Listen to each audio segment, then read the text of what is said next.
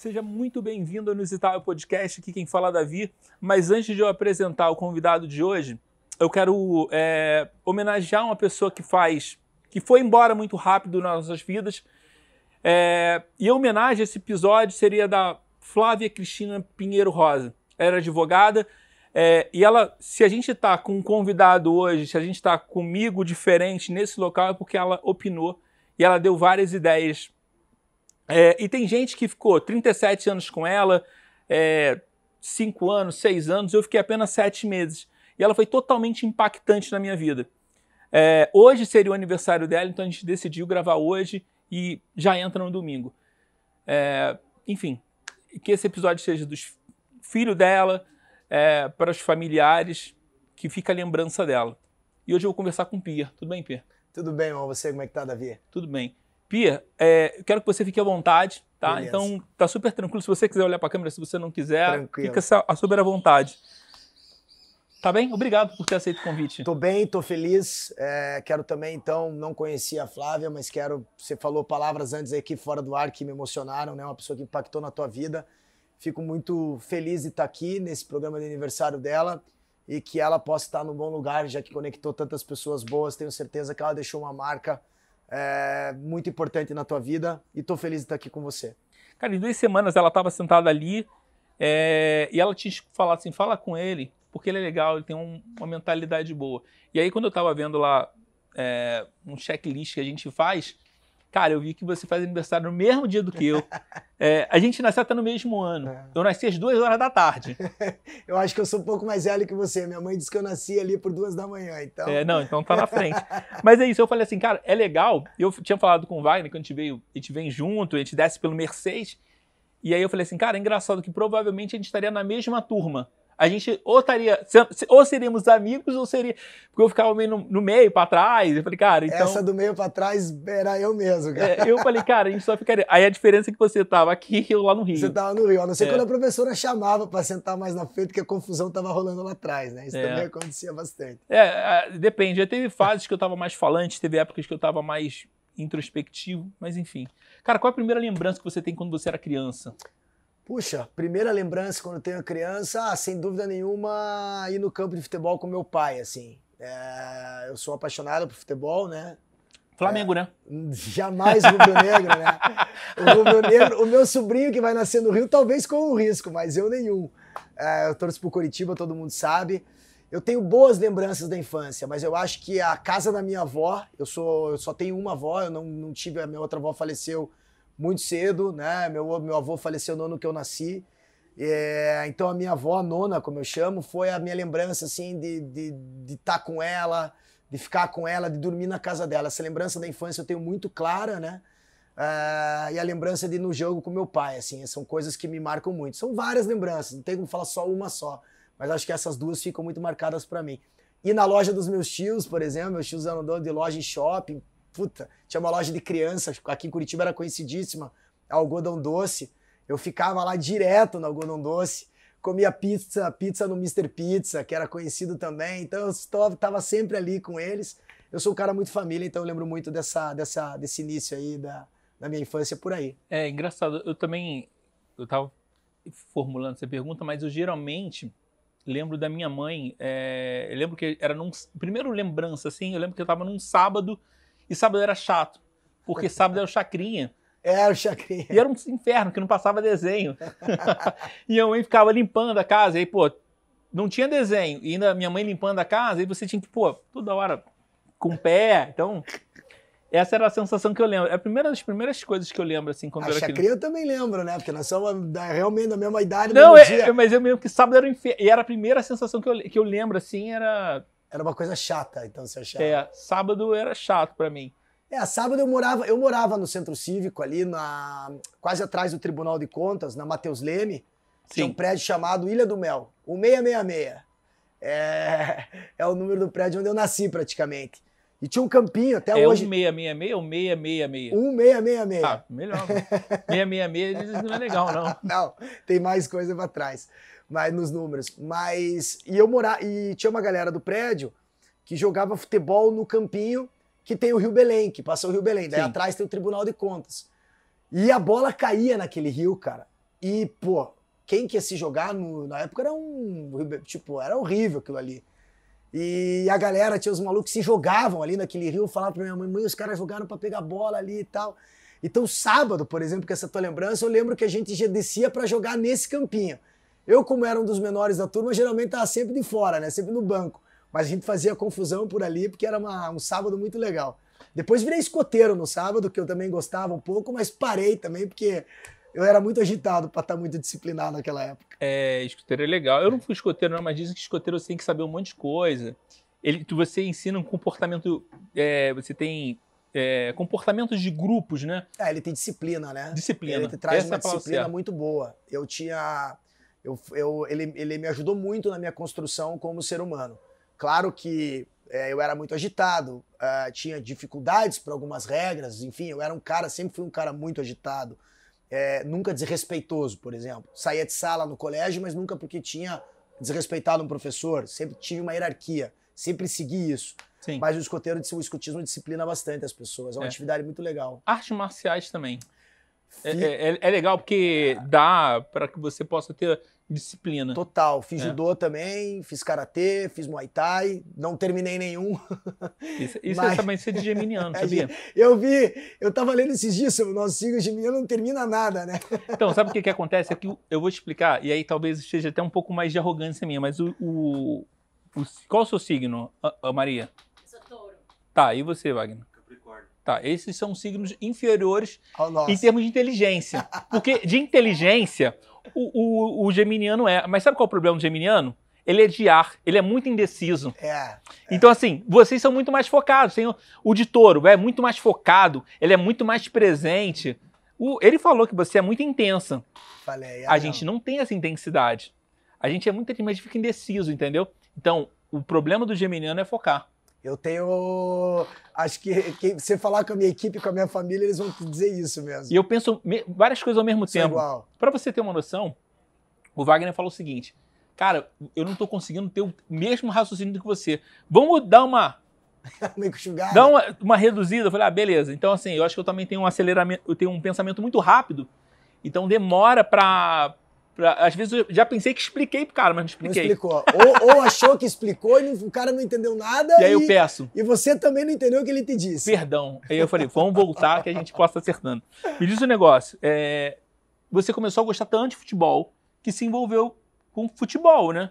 Ah, Como é que você se envolveu com futebol? E aí, vamos ver, eu tô falando da adolescência já para. Não, assim, vamos falar agora da história com o futebol. Ela é muito é, louca, porque assim meu pai, meu pai nasceu na Itália, veio para o Brasil. Ah, o meu avô morou uma parte da vida em São Paulo, tinha aquela coisa do Palmeiras, que era verde e branco, porque era do Palestra Itália, Sim. toda a família tal. Daí quando veio para Curitiba, meu pai, meu pai desde muito cedo torceu para o Curitiba e a gente, e eu sempre ia no estádio, como eu contei. E aí, claro, você vai virando jovem, participei de torcida, ia viajar para ver o time, gostava de torcida organizada, gostava de ir no jogo fora, é, ia lá no Pinheirão quando o Curitiba jogava com o Atlético Paraná. Então sempre fui envolvido, assim como torcedor. Depois é, acabei, depois de mais velho, logicamente, acabei até me tornando presidente lá do Conselho do Curitiba, que foi uma experiência importante na minha vida. Mas bom ou ruim? Ruim. ruim. É, é, é, é, difícil dizer que uma experiência, assim, eu, eu sempre digo que uma experiência, você tem os do, você toma os dois lados, você aprende mesmo com a dor, entendeu? Então eu digo que ali eu aprendi com a dor. Se você me perguntar se eu repetiria, eu repetiria para ter a lição que eu tive, que política e futebol não se mistura. Então eu fui muito criticado durante muito tempo porque meu irmão é empresário de jogador. Então eu tava lá, meu irmão tinha jogador no clube que não tinha nada a ver comigo. Teu irmão é rico? Cara, o meu irmão tá bem, cara. É porque batendo da bolada de, tá quem, bem, cara. de quem ele Você vender. É flamenguista? De quem ele vender. Você é flamenguista? Sim, meu é. irmão vendeu Cuejá para Arábia. Então, quando, quando ele. Quando se ele, se ele pega uma, uma venda muito boa, Acerta. Acerta. Não, então, meu irmão, graças a Deus, tá muito bem, mas também camelou muito. Camelou muito, levou muita traição. O futebol é um meio muito fácil para ter traição. É um meio muito hostil, é muito vil o meio do futebol. Ele é pior que a política, né? Ele é muito pior que a política. A política, a palavra muitas vezes conta, né? Então, assim, só pra. Ó, Geminiano, não terminamos o raciocínio ainda. Deixa eu terminar meu raciocínio lá de trás. Então, mas respondendo a tua pergunta, a experiência foi, foi ruim, ela, ela teve fatores positivos, mas misturaram demais, porque o clube estava passando por um problema muito sério. Acusaram lá, teve aquele vazamento, não sei se acompanhou, estava aqui, vazamento do WhatsApp, rede social, diretor xingando o diretor, uma confusão, e eu era o presidente desse conselho. Tudo que eu queria fazer não deu para fazer porque a confusão estava armada. E aí os caras me atacavam porque é, eles me julgavam de ter absolvido os caras lá. Isso foi em que ano? É 2000 e... É, o WhatsApp é novo. 12. Não, peraí. Nós estamos em 2022. Você me pegou, acho 2015, mais ou menos. É, 2014, 2015. Boa pergunta, mas foi nessa faixa aí. E aí eu acabei renunciando. Foi uma das poucas coisas que eu fiz assim, que eu parei mesmo, que eu falei, ah, não dá. Deixei o clube na primeira divisão. Meu pai até me cobrou, falou: oh, você tem duas opções. Se o Coritiba ficar na primeira divisão, você pode sair. Se o Coritiba cair para a segunda divisão, você vai ter que ficar. E graças a Deus, na época, eu mexi em presidente. Eu começava, é, entrava em reunião, pedia, puta, é, diretor de futebol, eu batia a boca, fiz uma confusão com os caras, mas com um propósito, que era não cair. Deu certo, entendeu? Acabou dando certo. Mas é uma experiência assim que eu levo para minha vida. Não quero mais saber de futebol nessa parte. Eu gosto de tomar minha cerveja lá no estádio, assistir na televisão, ir no estádio, levar meu filho, bater um papo com os amigos e valeu. Continuo apaixonado, pago meu sócio, mas não me meto mais com futebol na área, na área profissional. É, isso é muito louco mesmo. Porque, vamos exemplo, quando você está. É, uma coisa é você ser torcedor, uma coisa é você trabalhar para o clube.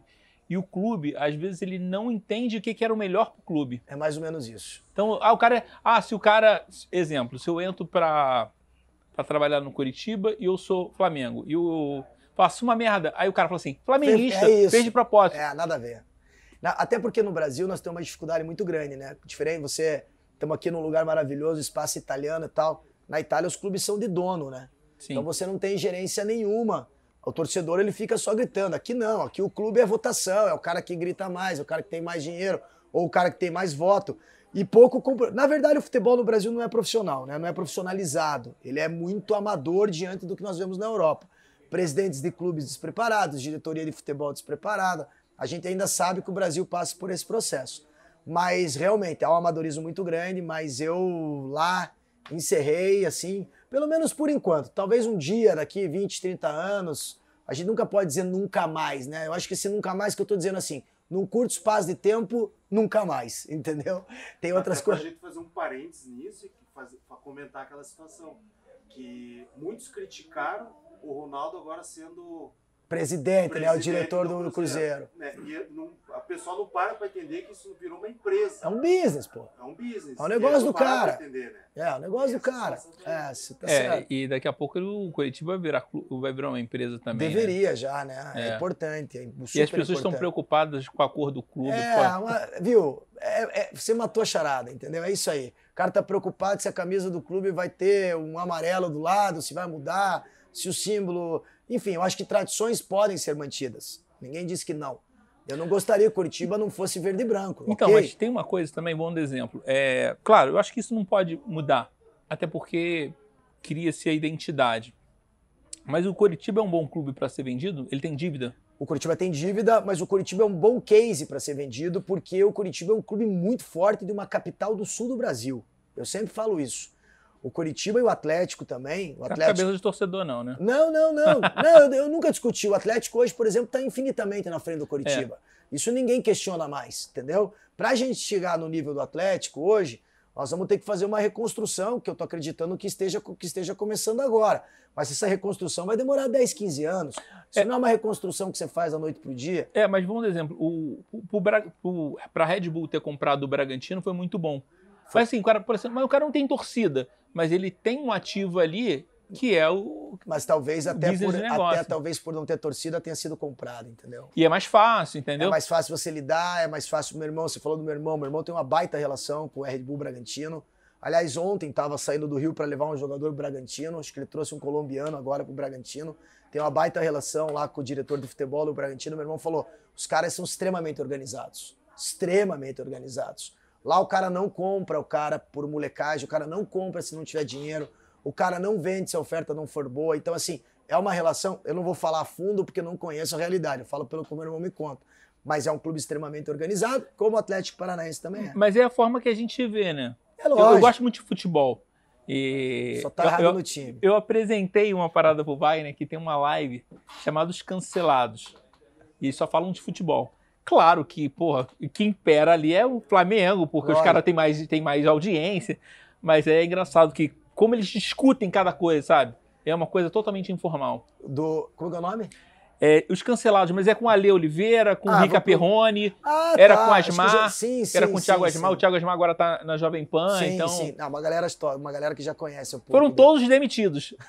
e aí os demitidos criaram um É, programa. você- meu irmão fala sempre lá no Rio que a gente não sabe o que é uma pressão de você mexer com o Flamengo. Meu irmão fez uma O transação. Vasco também é muito forte, mas É, o Flamengo ainda é, Não, um, é, um é, problema. os dois são, mas claro, a- a- o meu irmão, quando fez a transação com o Cuejar, por exemplo, cara, invadiram o Instagram do meu irmão pesado, cara, pesado, cara. Porra, meu irmão falava, Pir do céu, eu tô com medo de sair de casa, maluco. Os caras tão, pô, seu vagabundo, vou te pegar, porque você não sei o quê, você, pô, tua mulher e pai, blá, blá, pô, você vai tirar o melhor meio do volante do Flamengo. E você sabe que é paixão, né, cara? Você tá Sim, lidando com é. tudo quanto é maluco, né, cara? É, tem uma diferença do torcedor do Flamengo, que o, o torcedor do Flamengo ele é altivo.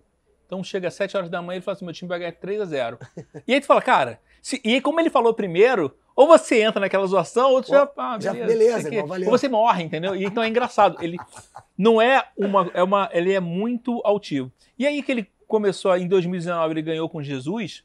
Agora ele ficou maior do que o. Aí tem gente paulista que fala assim: ah, agora todo mundo é Flamengo. Não, o Flamengo sempre foi muito forte. Ah, sempre Mas foi. agora todo mundo. Ah, agora. Na- Mas é, a torcida do Flamengo é outra completamente diferente. Porque a torcida do Flamengo, é, cara, é pobre.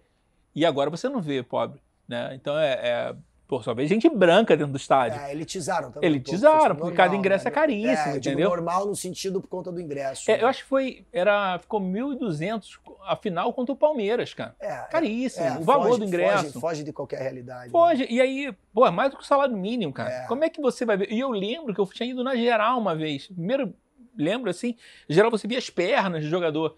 Cara, era muito louco. Cadê aquela galera? Sabe? E você deixa distante o É público. verdade.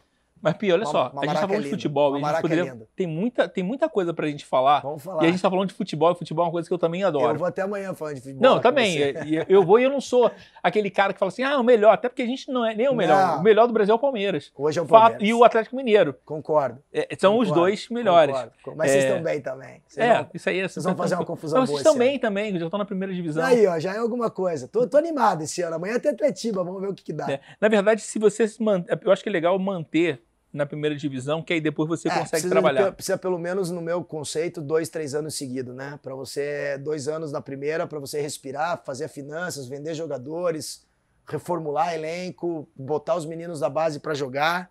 Aí eu acho que você consegue fazer Você viu aquela série da Globoplay chamada O Castor de Andrade? uma... Total. Viu? Aí tem um total. Curitiba que foi campeão. total. Essa série você não sabe que eu chorei, cara. não pelo Castor, cara, mas, mas você falou uma coisa curiosa aqui, que às vezes nós do Paraná, em Curitiba, a gente tem uma, uma às vezes uma mania de não valorizar muito o que é nosso. Não todo mundo, né? Mas Porra, a gente- brasileiro não, não dá É, valor que é dele. É, então. Porra. É, mas você veja só, o Curitiba ganhou do Bangu.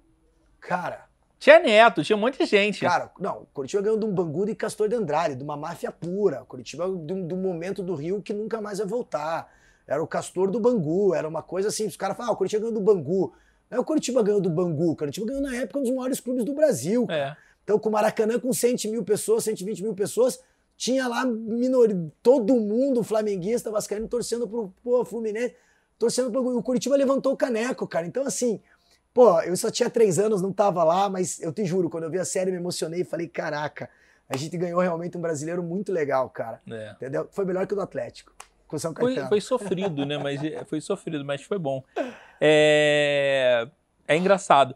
Mas você trabalhou com, com televisão, né? E, e- Eu- Mas você tinha se formado em que? Ou você se formou Não, antes? tive- Como é que foi? Não, eu tive. Então, assim, eu tive uma passagem, né? Graças ao saudoso Alexandre Streik, né? Que já faleceu.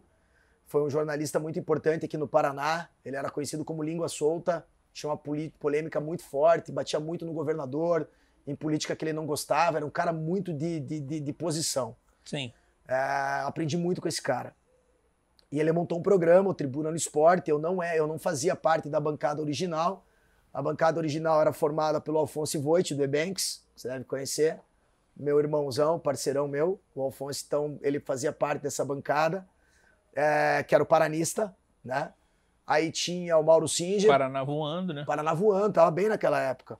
Acho que até disputou a Libertadores. O, o Mauro, que é o dono da Napolitana, né? De, de São José ali, churrascaria super conhecida, atleticano doente. Esse cara era um fenômeno da televisão. E o Luizão Stelfield, que era do, do Curitiba.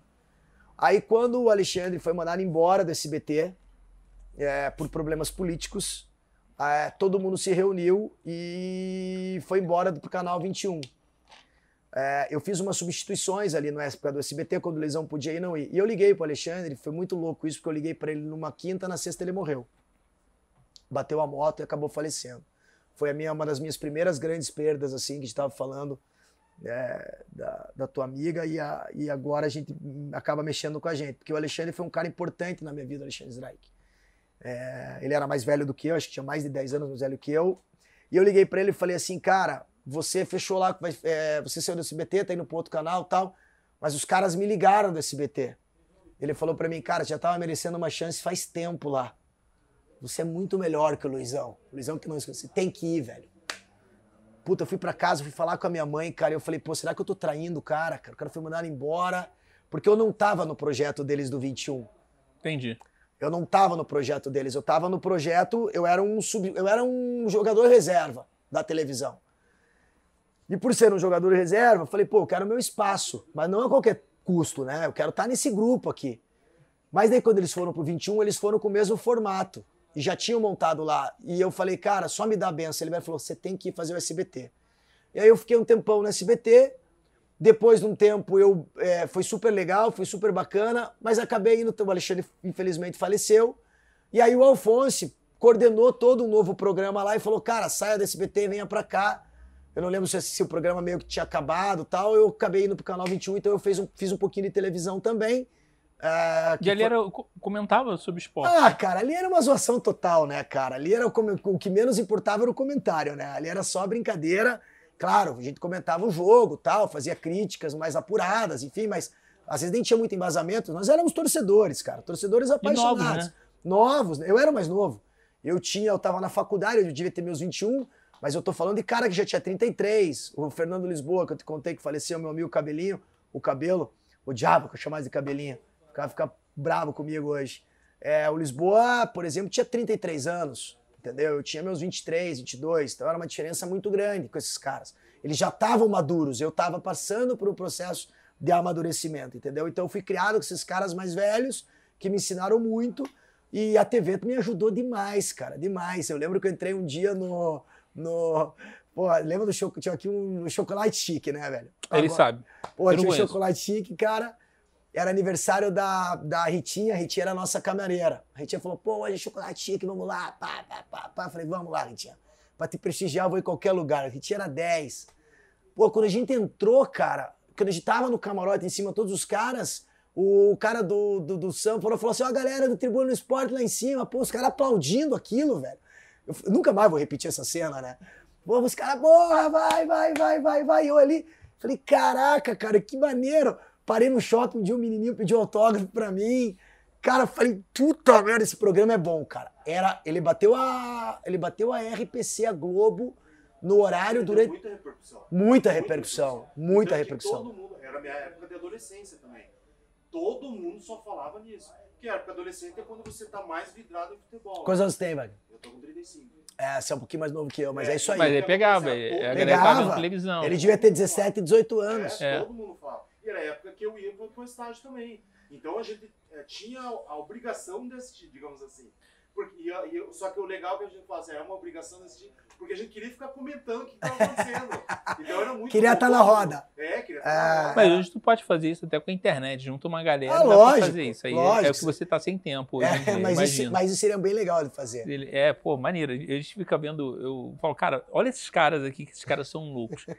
Vamos lá, e aí você foi e se formou em? Direito, sou advogado. Fiz minha, eu terminei a faculdade e sofri um acidente de trânsito em 2006, né? no final da minha faculdade, acabei perdendo meu braço. O que aconteceu para tu perder o braço? Cara, o cara, eu fui, tava na BR indo pra chácara do amigo meu, do Serginho Maia, amigão meu, e um cara passou bêbado na minha frente, eu tirei demais o carro, estava sem cinto e com o vidro aberto, cometi também uma, um erro, né? Eu digo, sempre digo, uma fatalidade não é só um acidente, ele não demanda um erro só, são várias sucessões. Levei um baita azar de um cara passar na minha frente bêbado, fez uma roleta russa, eu freiei demais para tirar do cara e capotei Perdi meu braço na hora, quase morri, fiquei no evangélico e tal. Você saiu do E- carro? Não, eu vi que o carro virado assim. Daí meu braço Entendi. ficou pra fora, eu acabei tendo amputação no meu antebraço. E você tem até. Eu tenho 7 centímetros abaixo do cotovelo. Né? Essa aqui é uma prótese que eu uso de borracha. Fui o primeiro homem do mundo a mexer uma biônica com o cérebro, né? Morei 72 dias na Itália, parecendo fantástico, inclusive. CNN, Discovery Channel. Se você digitar lá Pierre Paulo Cyberhand, vai aparecer a matéria, é super legal. Que legal. Fui, Que fui- legal a descoberta, não, não, o- muito o- legal. O, não, braço. mas legal mesmo. Não, super legal. E tava me formando em Direito, me formei em Direito, me tornei advogado é, dois anos depois, porque eu não tinha estudado para OAB ainda. Só para complementar, isso do braço te incomoda? Cara, me incomoda assim, ó. é, eu não gosto de usar manga curta, né? Eu tenho essa dificuldade ainda com manga curta, é uma coisa que eu não me sinto muito bem. Psicologicamente, eu posso te dizer que eu tô super bem resolvido, assim. Eu já entendi o que aconteceu comigo desde o primeiro momento. Então, assim, coisas que eu não gosto. Calor, eu tenho muita dificuldade porque a prótese me sua muito, me cansa, ela é pesada, dói um pouco as costas, então eu tenho essa. essa mas não reclamo.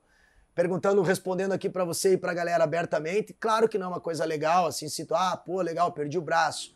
Mas eu sei levar, entendeu? Foi uma coisa que eu, eu, eu, eu assimilei super bem na minha vida.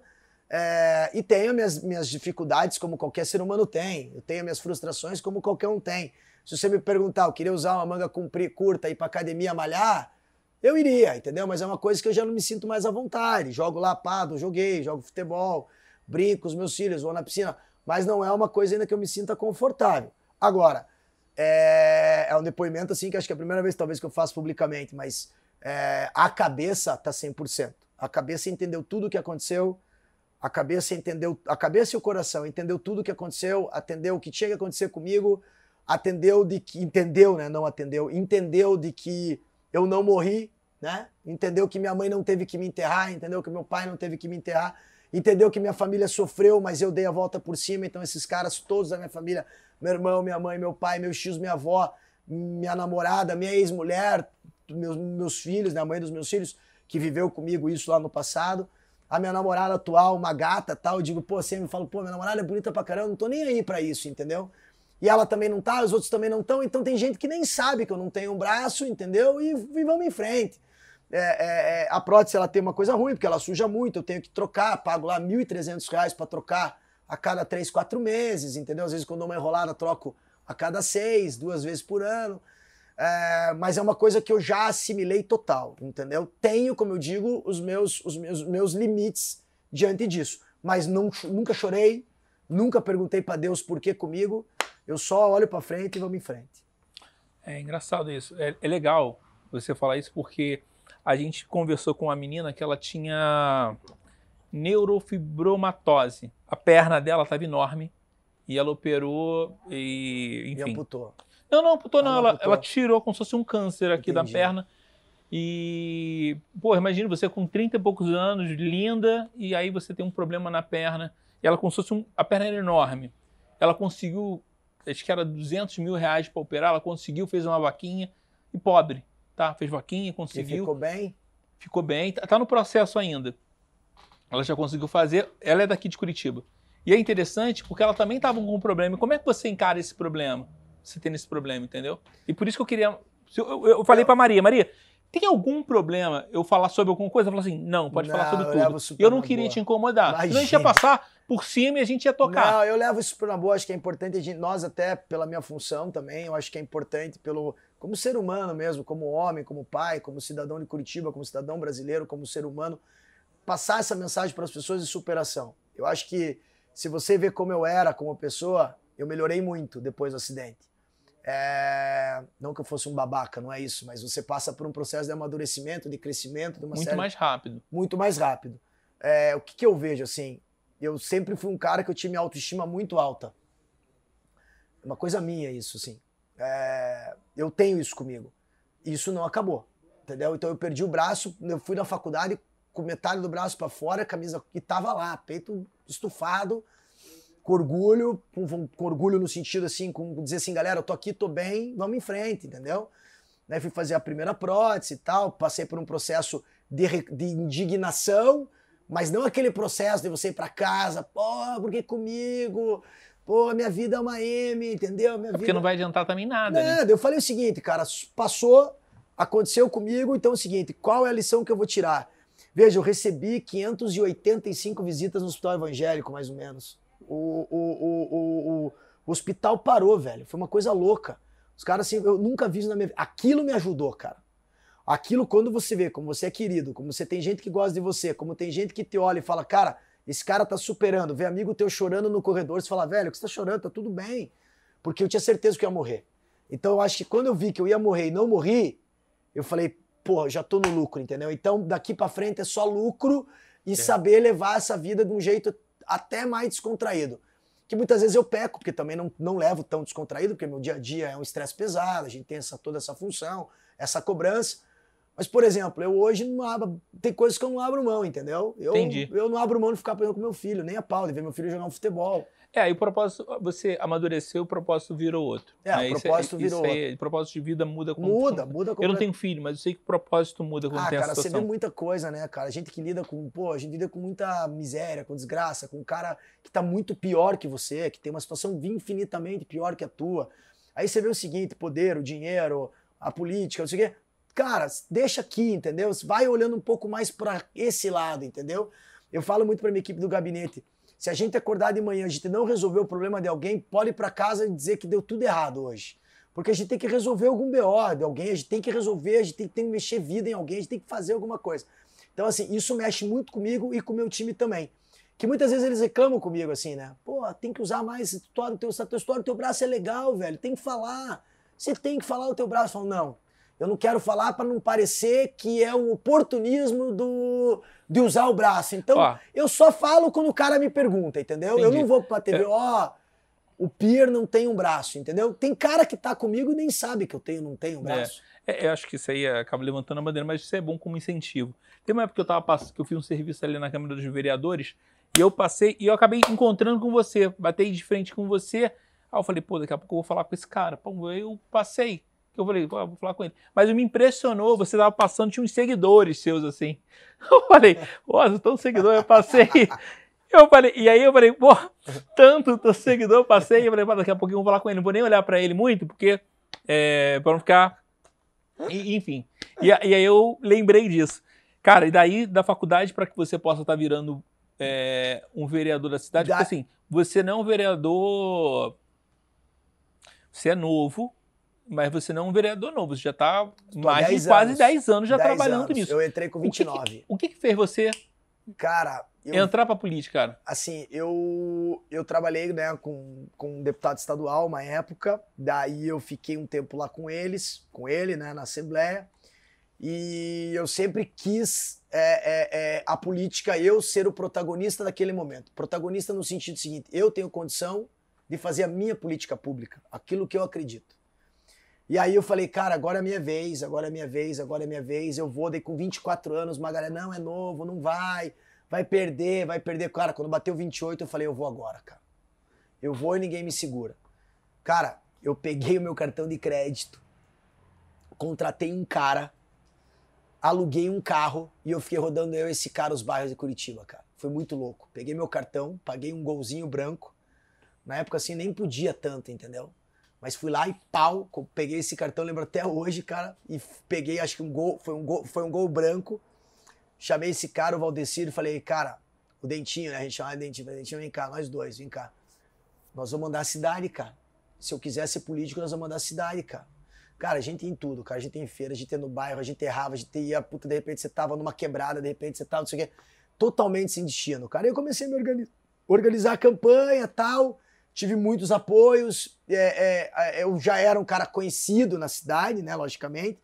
E aí ganhei minha primeira eleição, disputei, fez 6.132 votos, fui, fui o, o 27 mais votado daquela legislatura, né, dos, dos, dos 38. Sim. E acabei entrando e tô lá até hoje. É, eu tô olhando aqui, porque aí o Wagner me mandou aqui mais ou menos qual foi a pontuação que você teve você já está no terceiro mandato. O primeiro foi 7.490. Não. 6.132 votos. É. A gente estuda pra caramba. Ah, tô vendo. 2016, 7868. E 2020, 7495. É, e fiz 30, quase 32 mil para deputado estadual, né? Que tem sete deputados estaduais que entraram com votação menor que a minha. É, isso aí é, é ruim, né? É, E me diz um negócio, quando tu entrou, você pensou em fazer, apoiar o quê? cara, quando eu cheguei, eu cheguei completamente perdido, cara. Eu imagino. Eu entrei, eu não era um outsider, né? Aliás, outsiders na época quase que não existiam, né? Como Você os- entrou numa, numa parada Cara, meio louca, Eu né? entrei numa parada louca e falei o seguinte pra mim mesmo. Eu falei assim, bom, o que, que eu vou fazer agora? Você tinha planejado o que você ia fazer? Não. Não, eu só sabia. Não. O que eu tinha planejado, eu tinha um. Assim, ó, Era eu falei, ganhar. Eu falei, preciso ganhar a eleição. Pra depois chegar. Porque, assim, o meu propósito era mudar a vida. Até a Mônica Gelbeck, que foi uma parcerona minha, me ajudou muito na minha primeira eleição, que faz mais ou menos o trabalho que a Maria a mim faz hoje. A Mônica sempre falava assim, cara, você tem que fazer diferente. Eu- Exato, eu, eu, lembro legal. muito essa frase dela, você tem que fazer diferente. E durante, vou abrir o coração pra você, durante dois anos, cara, eu me questionei se eu tava indo no caminho certo. Até que um dia eu achei que eu tava muito igual a todo mundo. É, porra, pedido de no Secretaria do Urbanismo, lombada, sinaleiro, é, cesta básica, e falei, cara do céu, isso aqui não é pra mim, não é assim que eu quero lidar. E o Itamar Neves, que tá comigo hoje, que era o chefe de gabinete do Gustavo Fruit na época, pô, que tem uma afinidade maneiríssima com esse cara até Sim. hoje. Ele olhou pra mim, olhou e falou assim: Já viu teu braço? Eu falei: O que, que tem no braço? Tua causa tá aí, irmão. Tua causa tá aí. Mexer na vida das pessoas tá aí, cara. Vá fazer alguma coisa por alguém. Entra na área da deficiência, cara. Pô, aquilo mexeu comigo. Eu falei, mas como assim, cara? Como é que eu vou fazer isso? Falou, cara, saia do comum. Cara, aí eu virei a chave. Aí eu fiz projeto, aí aí eu comecei a acelerar, aí eu comecei a pensar, aí eu comecei a ler mais, aí eu comecei a procurar mais, aí eu comecei a mexer com a equipe, aí eu comecei. Porque você também vem com os vícios, né? A tua equipe você já vem meio que acertadinha, né? Pra mandar embora é difícil. Entendeu? Porque você vem numa eleição, pra mandar embora, então você tem que ter coragem pra demitir, você tem coragem pra mexer, entendeu? Você tem que ter coragem pra cobrar. E isso tudo foi ganhando com o tempo. E aí, quando nasceu meus projetos, por exemplo, do autismo, quando eu comecei a reunir mães, grupo de mães, grupo de pais, eu falei, agora me encontrei. Você tem um projeto de, de autista, né? Vários. Mas, Mas o- foi uma lei que. Uma principal lei que você fez. Qual foi essa lei? Cara, eu tenho duas legais, né? Eu tenho a do, do diagnóstico precoce do autismo. Essa, pra mim, é a minha lei top. Por que, que essa é a minha lei top? Porque essa é a lei que o legislador realmente consegue mexer na vida da pessoa, velho. Essa é a lei o seguinte, essa é aquela que o que você fala assim, ó, que a tua primeira pergunta, pô, o Pir chegou aqui e vai fazer o quê? Não sei. Quando eu redijo uma lei e coloca no Código do Município de Saúde que tem que ter obrigatoriedade do exame de autismo para saber se essa criança vai ter o diagnóstico ou não, essa lei é de 2016. É, 2016. Sim. Eu Ah, vi que era 16. 2016. É que na verdade acho que eu fiz ela em 14, ela foi promulgada em 16. Cara, você já reparou o impacto que eu já dei na vida dessas pessoas de 16 a 22 agora com uma lei dessa? Só para complementar, descortando, o Wagner tem um filho autista. Ele é o público-alvo que você possa estar Ah, falando. Então, Tá vendo a diferença como é que você. é, então, quando é que você ajuda? então Quando é, você faz projetos legais? quantos anos tem teu filho, Wagner? Cinco. Cinco. Diagnosticou com quantos anos? Cinco. Então, o Wagner diagnosticou cedo, mais tarde. Porque se ele tem alguém que consegue é, dar o tratamento, se, um, se, se o, se o neuropediatra, se alguém avisa, ó, essa criança ela deve ter, ela tá olhando muito para o lado, essa, aliança, essa criança não está respondendo, essa criança está dentro do espectro, você consegue dar um tratamento adequado para ela, e ela lá na frente, o que, que um pai de um autista quer? Que ele tenha uma vida plena, digna e independente. É. É o que o pai de um menino com autismo quer. Então, assim, a gente sabe que tem autistas severos que estão numa outra dificuldade, não sei se é o teu caso ou não, que tem autistas não verbais, tem uma série de, de, de, de- de crianças, De de, de- é, de pessoas que estão dentro de um espectro né, diferente, né? Diferentes. É, mas o que, que você tem que dar para essa criança, para essa família? Você tem que dar condição dela criar o filho dela. Um, sem preconceito, velho. Porque o que acontece? Eu cansei de ver mãe que o filho se jogou porque tá desorganizadinho ali naquele momento, uma criança com autismo, e vem uma mulher dizer assim, pô, você não educa teu filho? Que a mulher não tem a sensibilidade para entender que aquela criança pode estar com uma dificuldade naquele momento. Ela pode estar pode estar desconectada, ela pode estar desorganizada, melhor dizendo, porque o autismo ele se desorganiza. Quer dizer, não tem a sensibilidade da sociedade. Um, Pia, eu eu acho que o pior é quando o problema é dentro de casa. ah, sim. quando mas- o pai abandona, quando a mãe abandona. É, mas é muito comum, viu? O que, Eu sei. O que acontece? Cara, eu fico orgulhoso com o Wagner. Porque eu falo assim, tem que fazer uma coisa. Cara, não dá pra fazer porque eu vou comprar minhas coisas pro meu filho, não é? é, Então, assim, é, é minha visão de fora. é, é que a mãe vive um luto muito forte. Há indícios de mães. é, a gente tem aí muitas mães que não aguentam o tranco, né? E pais também. Sim. E aí o seguinte, é, eu não julgo ninguém, porque cada um sabe a sua dor, como eu disse, eu tenho a minha, outros têm outras coisas a mais. Mas se você consegue dentro da família trazer isso, depois você tem que me mostrar pra fora e tem que lutar. O pai de um autista e de uma mãe de um autista lutam o tempo, em to- o tempo todo. Eu sei, mas Tem um livro, não sei se você leu, Meu Menino Vadio. Lê esse livro.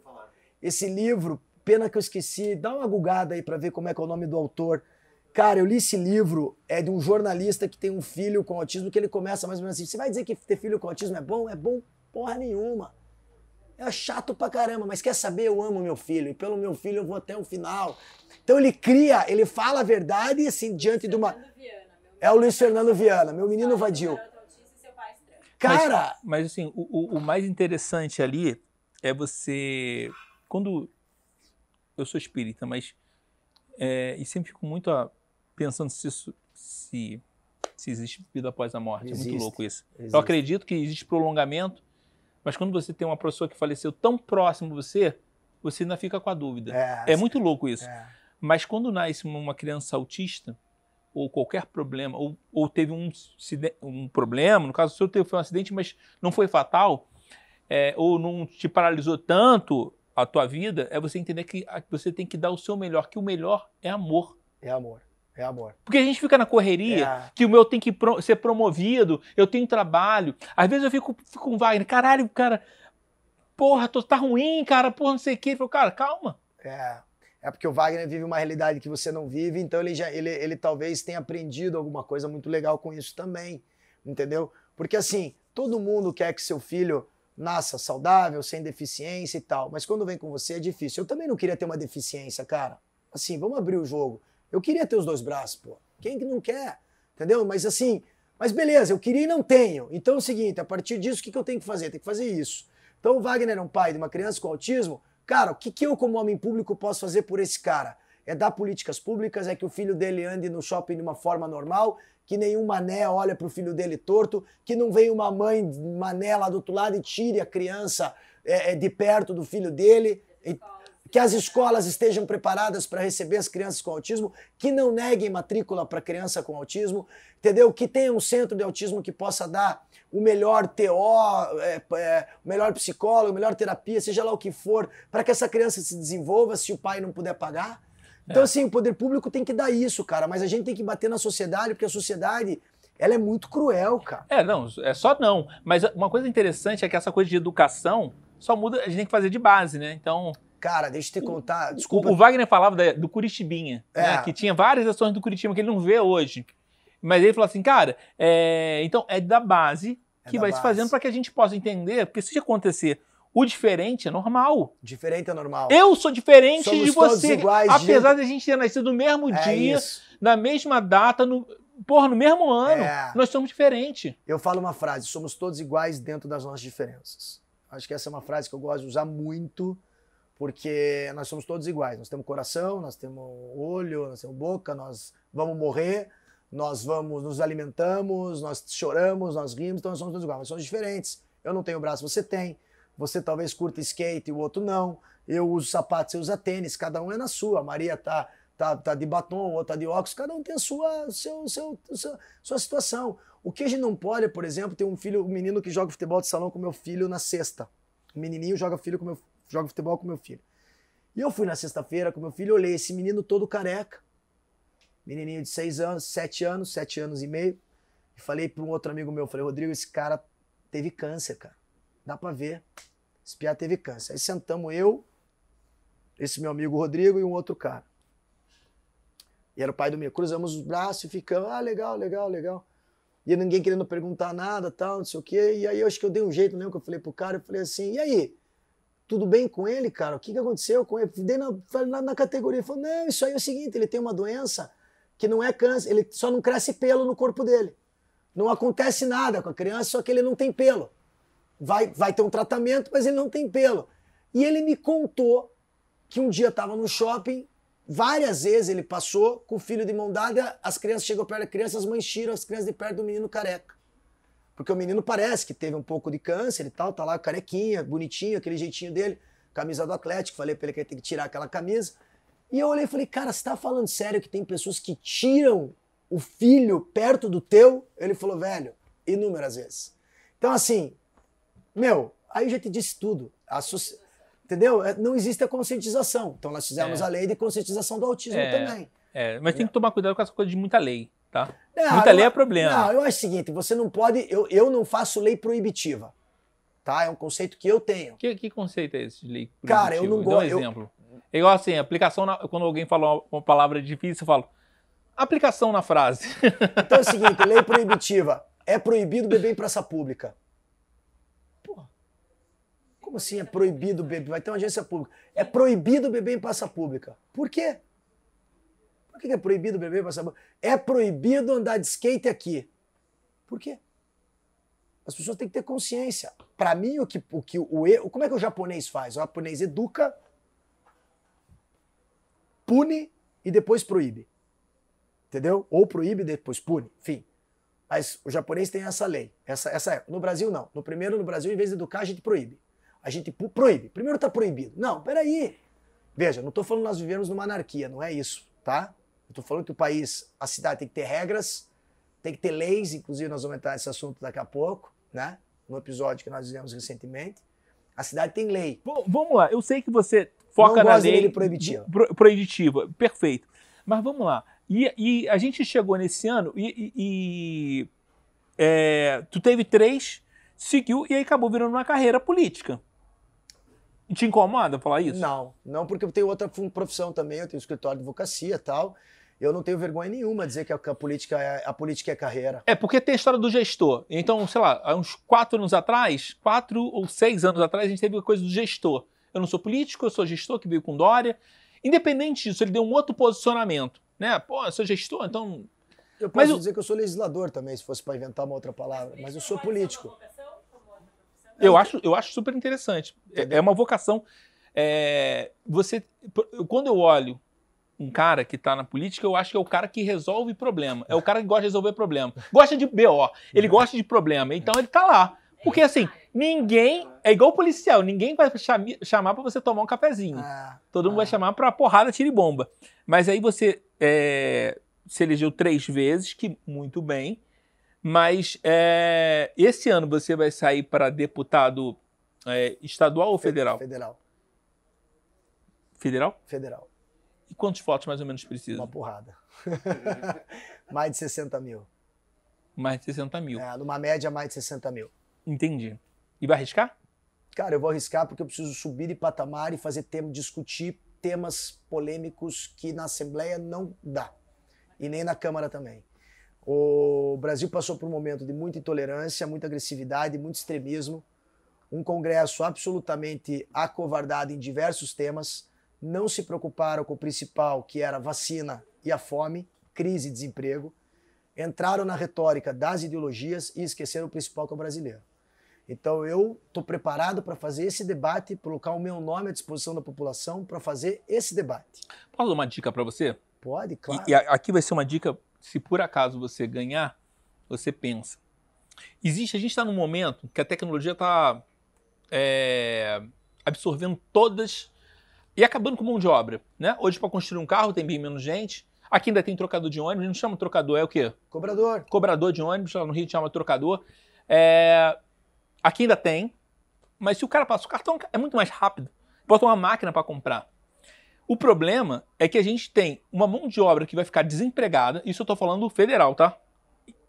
Que vai ficar desempregada, e a gente não tem mão de obra qualificada para determinadas situações. E a gente, em vez da gente focar o futuro, que é essa mão de obra, as pessoas estão falando sobre, é, sei lá, sobre gênero, é, uma coisa de gênero, sabe? É, o- eu, eu tô falando uma coisa específica, mas tem um outro radical que também não gosta e tá olhando o superficial. Ah, nós, nós no Brasil ficamos. Você tem que estar lá na frente, entendeu? Então eu vejo, eu fico muito preocupado com isso. Com meu sobrinho, entendeu?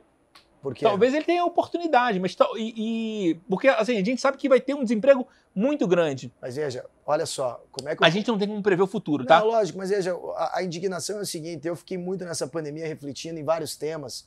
E assim, de verdade, a galera tava desempregada, mano. A gente tava passando por um problema sério. Os caras estavam discutindo se, se, se, se, se usa a linguagem neutra ou não. É, então esse é um exemplo. A gente tava discutindo se você pode ou não, como é que é? Os temas assim, é, é fora do, do- do- absolutamente de contexto. Quer dizer, vamos falar primeiro agora de fome, vacina, crise e retomada econômica. Depois fala do resto. Então, quem estava preparado com tecnologia deu braçada, Sim, entendeu? total. Então, o que que, o que que eu enxergo aqui? Que você tem que preparar uma população para o futuro. Claro que a gente não tem como prever o futuro com a tecnologia presente. A gente imaginou que o Correio ia ter um problema muito sério. Mas o Correio virou uma entrega de, é, de produtos. É um grande exemplo de, e-commerce. Não- Você não envia mais carta. Mas enfim, você Não, mas cresceu, entendeu? A gente não previa isso. Pensou que o Correio ia acabar. A Também. gente não tem como prever o futuro, entendeu? Assim como a gente não previa que o Uber ia estar tão bem e depois agora tá tão mal, por exemplo. O Exato. táxi voltou a mil. Quer ver uma outra coisa? Em vez da gente investir é, em, gasolina, que é. Cara, na Europa tem uma data específica que só vai ter carro é, elétrico. A gente tem eletric... é, sol pra É caramba. verdade. Só que a gente tá em Curitiba, é Sim, meio mas, ruim, né? Mas ultimamente até aqui tá- tem tido também. Cara, tem tanto sol e a gente não, não pensa na energia solar. Isso é o grande problema, entendeu? A gente não consegue olhar as pessoas que a gente coloca lá pra frente, a gente não consegue olhar o, o- o futuro. Mas sabe por quê? Porque existe uma tentativa de permanência na posição política para você falar para o teu eleitor. Então o que acontece? Teu eleitor não está preocupado com a energia solar, ele está querendo saber se vai falar mal do Lula. Ele não está preocupado se você está falando de fome e desemprego, ele quer saber se você falou mal do Bolsonaro. Ele não está preocupado, eu estou falando de- numa maioria, tá? Sim, sim. Numa, numa parcela, não numa maioria. As pessoas, então o que acontece? Vira lacração. Eu acompanho muitos deputados federais, tanto bolsonaristas como não, e você vê o que esses caras propuseram para o país? Nada. Quem você acha que é um bom, um bom deputado federal? Um só, tá? Porque aí não entra na. Cara, o Você bom- acha legal? cara, o Rigoni, velho. Felipe Rigoni é? Rigoni. Felipe, o Rigoni é do Mato Grosso. Mato Grosso do Sul, Goiás. Acho que é do Rigoni é do Mato Grosso. Cara, o Rigoni. Espírito Santo. Espírito Santo, obrigado. Espírito Santo. Cara, o Rigoni é um baita deputado, não é demagogo, não usa demagogia, é um deputado cego, tem deficiência visual. Porra, esse cara entrou, aprovou lei, esse cara fez confusão boa, esse cara se posicionou, esse cara votou pautas contra o partido dele, saiu do partido. Cara, eu acho que o Felipe Rigoni é o, Deputado federal certo. É o primeiro deputado federal certo. Eu- eu Já que você, é, já sei que você me é. pediu só um, eu vou falar só dele. Pra mim é um cara que é uma referência, cara. É. Eu fiz uma live com ele. É um, Legal. cara, é um cara super legal, cara, é um cara jovem, não é populista, sabe? Não tá preocupado com a lacração. Se é que fala mal do Bolsonaro, ele fala. Se ele fala mal do Lula, ele fala. Ele acha que. E aí o que, que acontece? Esse cara, ele tá preocupado mesmo com transformação social. Cara, eu acho que é um baita deputado. Legal. É, é um, é um cara super novo. Legal. Então, o futuro só a Deus pertence, então provavelmente tomara que você, Obrigado, se você ganhar, que você represente bem a gente. Precisamos, cara. E vamos lá. Hoje você tá na Câmara dos Vereadores e ali você tá lutando com um monte de coisa. Nesse último, sei lá, os dois sábados atrás, a gente teve uma manifestação ali no Largo da Ordem. A gente teve um grande problema ali de uma manifestação no Largo da Ordem, é, que eu acho que às vezes você está puxando um BO. Sabe que às vezes quando tua irmã briga com, sei lá, com alguém, e tu fala assim, cara, eu vou lá meter, não tem nada a ver. A confusão aconteceu dentro do Rio de Janeiro, que o Rio de Janeiro é uma cidade muito complexa para a gente entender. Esse tipo de manifestação não acontece lá, porque o ritmo é completamente diferente. E teve uma manifestação referente à morte de duas pessoas é, na cidade. No Rio de Janeiro, morre constantemente gente negra, pobre. É bem, com- lá é uma cidade muito complexa. Muito Concordo. complexa que eu vim para cá.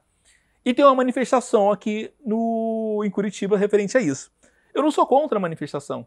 A manifestação tem que haver. Mas desde que você não atrapalhe o ir e vir da pessoa. É isso. Tram- é, você fechar o trânsito é errado. Entendeu? E entrar numa igreja também é errado. É, qual foi a posição que você viu? Porque eu vi tudo recorte também. É, sobre isso. Cara, assim, ó, bem tranquilo, até porque fui eu que fiz a denúncia contra ele, né? Na, no, um dos que fez. A minha representação foi a que foi aceita pelo Conselho de Ética. Eu vi o vídeo três, quatro, cinco, seis vezes, cara. Então o cara tá manifestando ali fora, não quero nem julgar o momento que ele tá manifestando, tá? Não vão conseguir transformar em racismo isso. Vão tentar, mas não vão com esse papo.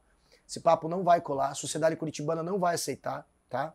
Ninguém está punindo um negro, tá? Nós estamos punindo um vereador que invadiu uma igreja no momento espiritual das pessoas, onde o padre ficou constrangido, onde o vereador Renato Freitas profere palavras de ordem dentro da igreja, onde ele fala mal da Igreja Católica, onde ele fala mal de padres, onde ele faz ataques constantes. Ponto final. Ele invadiu a igreja, ele perdeu o senso do de qualquer sensibilidade que ele podia ter, porque ele é um vereador provocativo.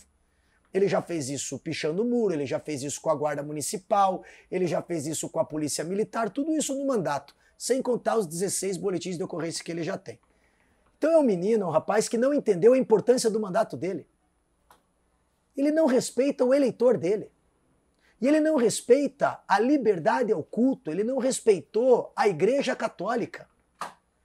E digo mais, se ele tivesse se arrependido, ele teria pedido desculpa na segunda-feira. Não, ele só foi pedir desculpa depois, quando viu a proporção que tomou. Então ele feriu ali todos os preceitos, porque ele não é mais um molequinho. Ele é um vereador da cidade de Curitiba se ele escolheu os 5 mil eleitores dele, porque agora qual, qual que é a narrativa? Né? Qual que é a narrativa que vão tentar construir para a sociedade? Vereador negro, vereador pobre, vereador que tem uma representatividade. Não é tão pobre assim. É, gastou 82 mil reais na campanha, pobre não é. É, vereador negro, vereador pobre, se a Câmara caçar, vai caçar a representatividade. Mentira! O vereador Erivelto é negro, que teve aqui com você, tem uma representatividade também. A vereadora Carol, até onde consta nas imagens, não invadiu a igreja. A vereadora Josete, que é do Partido dos Trabalhadores, não invadiu a igreja. Então não tem nada contra o PT, não tem nada contra o negro e não tem nada contra o vereador Renato, tem contra o ato que ele cometeu. E a, e a sociedade curitibana, as pessoas, exigem respeito, exigem uma punição. E no que depender de mim, ele será punido com a cassação. Ah, porque a cassação é muito pesado. A minha mãe rezando na igreja, ele invadir, não é pesado. A cassação é pesado. O padre lá constrangido, pedindo para eles pararem a manifestação lá fora que estava atrapalhando a missa, é pesado. Não é pesado, quer dizer. Quer dizer, então a igreja, aquela igreja histórica, a igreja do Rosário, foi construída na mão pela, por mãos de negros que estão enterrados. Aquilo é um cemitério. Ele entrou dentro de um cemitério. De uma, lá embaixo tem corpos de pessoas que construíram a nossa cidade.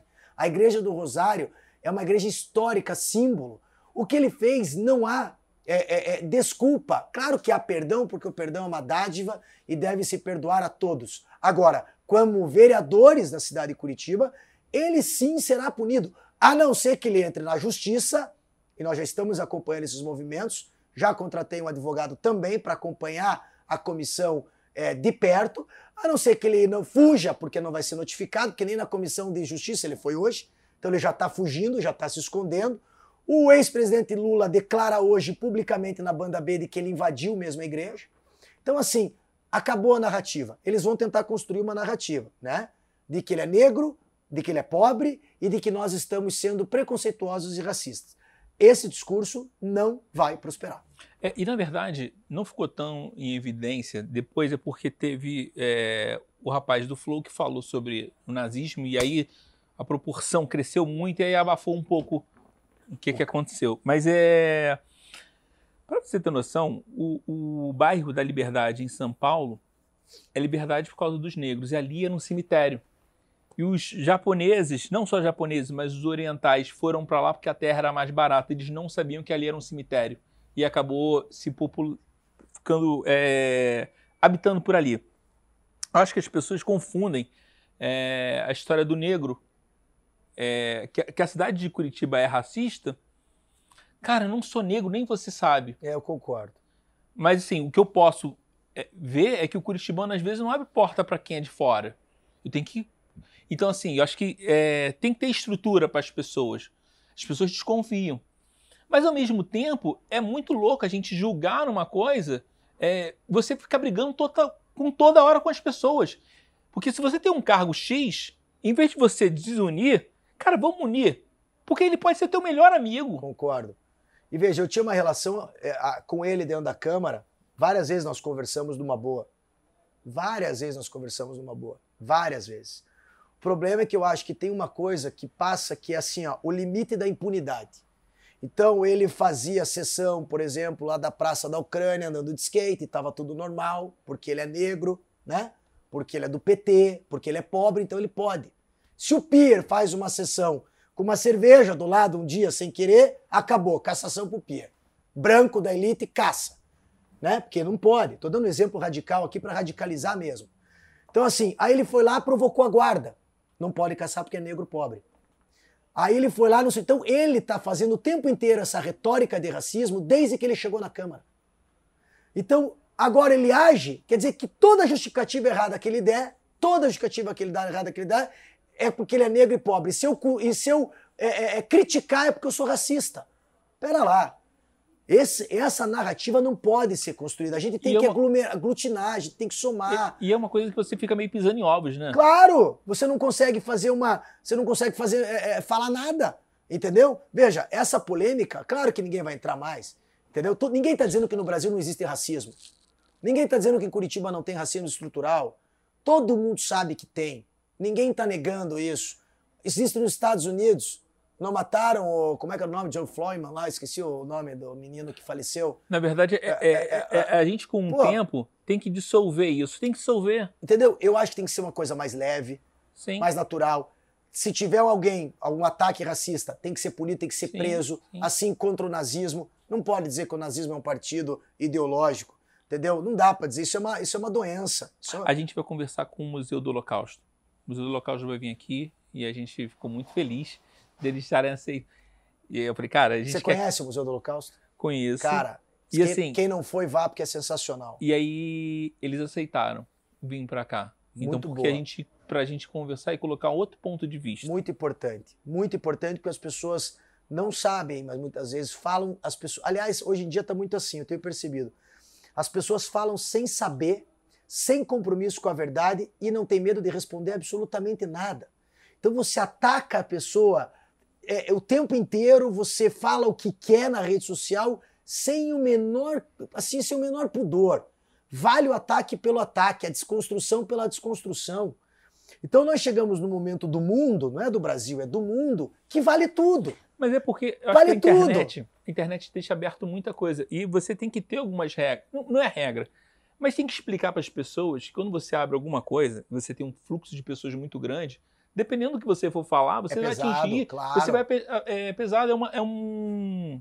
Você tem uma responsabilidade muito grande. Muito grande. Você não tem só a responsabilidade das pessoas que votaram. Você tem que agradecer aquelas, mas depois você virou o vereador da com certeza, cidade, entendeu? Com certeza. E eu torço para que você possa ser o melhor, porque então, aí você sendo o melhor vai trazer o melhor para a cidade. Claro, mas é isso. Eu queria que veja só, eu, eu, a gente tem que deixar muito claro aqui. Eu não sou, eu não tenho pessoal nada contra nenhum vereador. Sim. Pessoal. Não tá? pode nem ter. De ordem pessoal, eu não tenho nenhum problema com ninguém.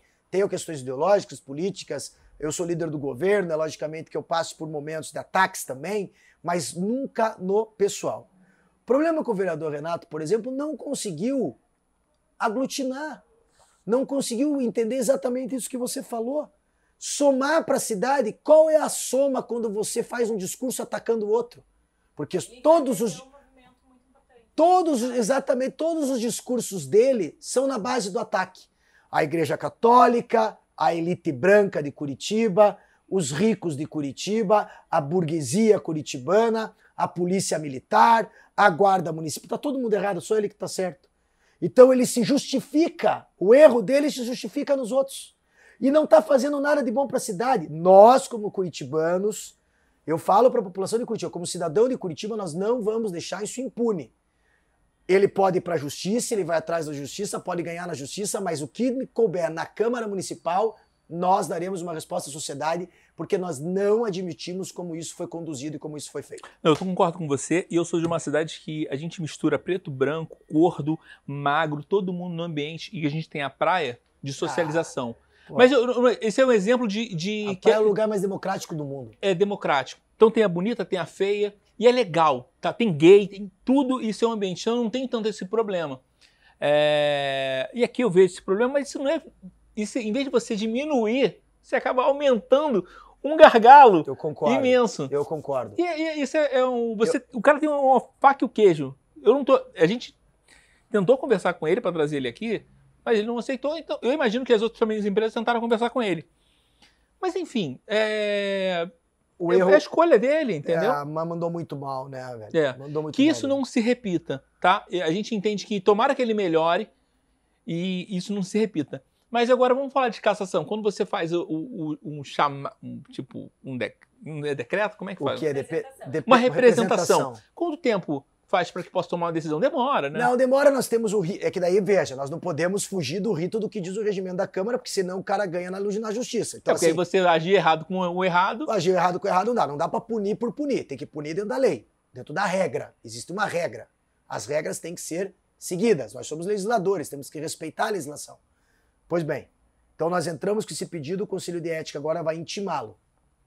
A pergunta é: quando? Tem 15 dias. Ele vai fugir? Como é que nós vamos notificar?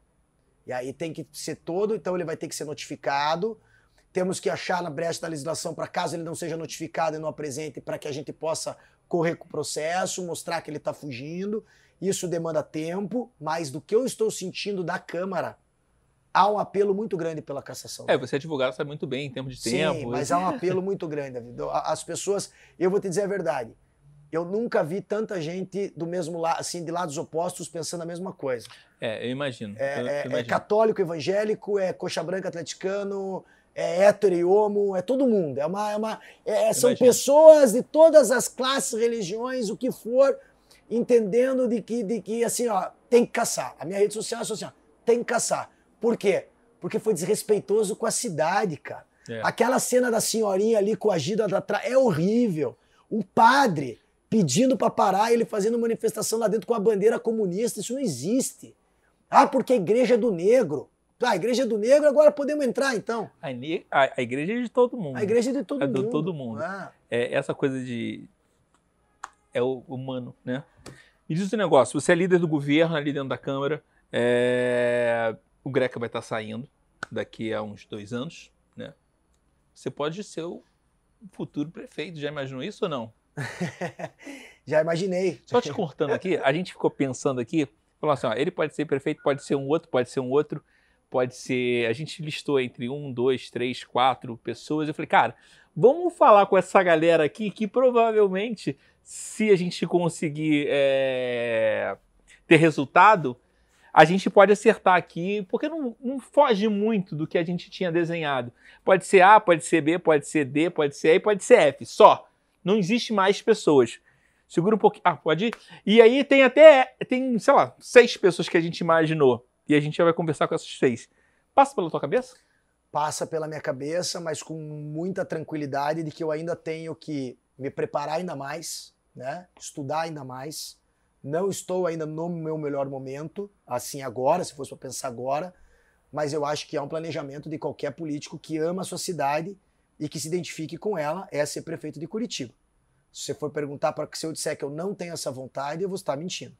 Tenho vontade, tenho desejo, é, é, tenho é, é, é, determinação, sei como fazer. Muitas vezes eu penso, se eu fosse prefeito, o que eu faria hoje, né? Que o Rafael fez, que eu não faria, ou que eu- o que, que eu faria que o Rafael fez, por exemplo, né? Porque o Rafael é um baita prefeito, é indiscutível, Sim, sim. como ele é um bom prefeito, sofre muito também com equipe, sofre muito com, com falta de equipe, com É o prefeito mais aprovado no Brasil, né? Não, mas é que ele é um curitibano muito curitibano, né, cara? Ele é um cara extremamente preparado. É difícil debater com o Rafael um tema de Curitiba, é dificílimo.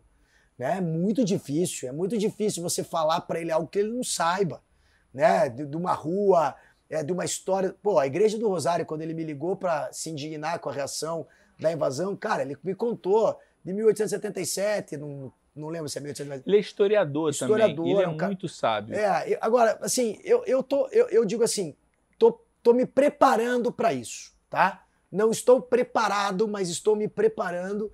Eu acho que esse momento deve chegar. Imagino quem sejam esses seis, sete nomes que você pensou. Provavelmente sejam os mesmos que eu pensei. E acho realmente que a sucessão do Greca estará nesses seis, sete nomes. Temos bons nomes, temos também o vice-prefeito Eduardo Pimentel, que é um eu nome tô falando também. nenhum, você que tá falando Não, aí. eu ó. falo, não, eu falo, falo, é um bom nome, é um bom nome para a cidade, é um cara que está de vice hoje, tem todas as condições também. É, tem deputados estaduais de Curitiba que estão indo muito bem também. É, mas eu sempre digo assim: o Rafael está num parâmetro, todos esses caras estão 3, 4 abaixo. Essa é a verdade. Entendeu? É. Então, assim, para você atingir o nível grequiano de ser, ou grequista de ser, você tem que estudar muito. Foi por isso que eu tive todo o cuidado de dizer que eu tinha que me preparar ainda mais, entendeu? E eu tenho toda essa humildade de dizer assim, não, eu preciso me preparar mais. Eu preciso me preparar ainda mais, entendeu?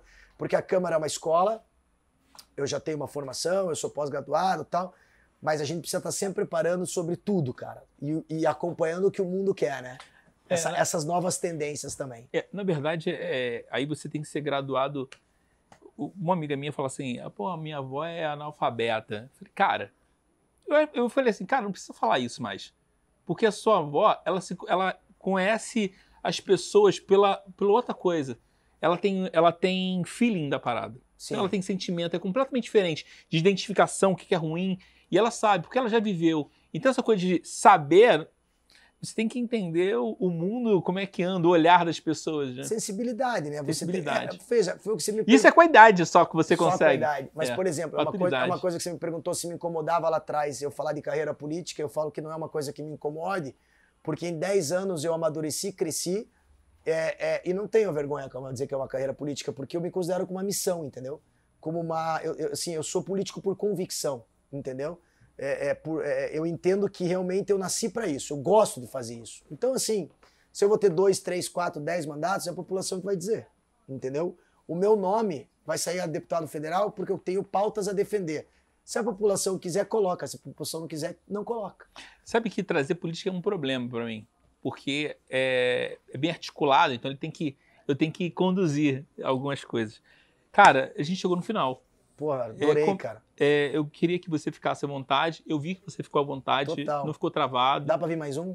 Pô, então, a gente tem um monte de coisa de futebol pro cara pra falar, cara. A gente pode pensar em um monte de coisa pra fazer de Ai, ai. futebol. Futebol é legal. Porra, Que, se que você é- me deixar falando de bolas, eu até amanhã. Não, cara. é, eu percebi, eu falei, cara, acho que ficou 30 minutos falando de futebol. E eu falei, porra, cara, o cara falou só de futebol. E eu falei, cara, e eu puxava assunto E de é futebol. curioso que toda vez que eu falo com alguém de futebol que vai dar uma entrevista é a mesma coisa. Eu falo, política não vamos falar nada. É, eu fiquei preocupado sobre as coisas que, que a gente tinha que falar. É, fala com que, como é que as pessoas te acham, como é que as pessoas te seguem. Galera, a gente tem ali o Pier underline P no meu Instagram, né? Pier underline P. Tendo todas essas ferramentas são do Twitter também, do Face, né? Página do Pier lá também. É, Vou deixar também o telefone do gabinete, que é legal para quem, quem gosta. 3350-4656, 3350-4656. É o telefone ali, a Juliana atende, marcamos horário, eu gosto de receber, gosto de falar. É, vem umas ideias meio malucas às vezes, mas a gente acolhe todo mundo pra dentro. E adorei estar com vocês, cara. Obrigado mesmo. Adorei mesmo. Achei que foi bem melhor do que eu imaginava. Cara, Foi gente- super legal, cara. Super é, legal. Eu, eu acho que é, é pra você ficar à vontade. Obrigado, entendeu? Eu cara. acho que a gente tá começando a colocar mais a cara pra bater. E eu estou à É, disposição para esclarecer o que vocês precisarem. Assim, acho que é importante a gente ter essa transparência com, com as pessoas, sabe?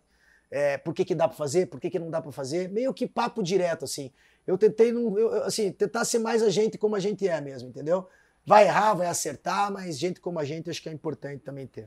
Cara, Obrigado. muito cara. obrigado. Eu que sabe? agradeço. Valeu, tamo junto, parabéns pelo trabalho. É, a gente finaliza um trabalho que a Flávia escolheu você para falar. Hoje é dia do aniversário dela.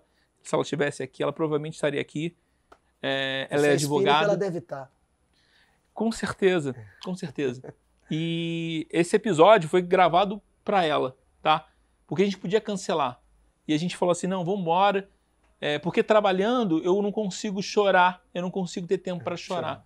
Eu consigo ter tempo para olhar e falar assim, cara, vamos tocar o barco, como ela falava. Vamos tocar o barco. Mas te digo que chorar por um amigo dói muito, cara, e às vezes é bom porque a gente tem que viver esse luto também. Eu perdi Eu meu sim. melhor amigo esse ano passado, foi duríssimo. E até hoje, às vezes, me dá uma, umas, umas sensações meio estranhas. Eu almoçava com ele aqui do lado, com o Fernandinho, e quando você não tem mais, é difícil. Mas realmente, a gente tem que seguir. E para a família da Flávia, então, deixar esse beijo. E eu sou, eu acredito muito no Espiritismo, e que ela seja luz agora. Então, que ela seja luz, só luz, só luz, para ela, para nós, mas principalmente para a família dela. Obrigado. Valeu, irmão. Deus abençoe vocês aí. Obrigadão. Se inscreva no canal. Tchau, tchau.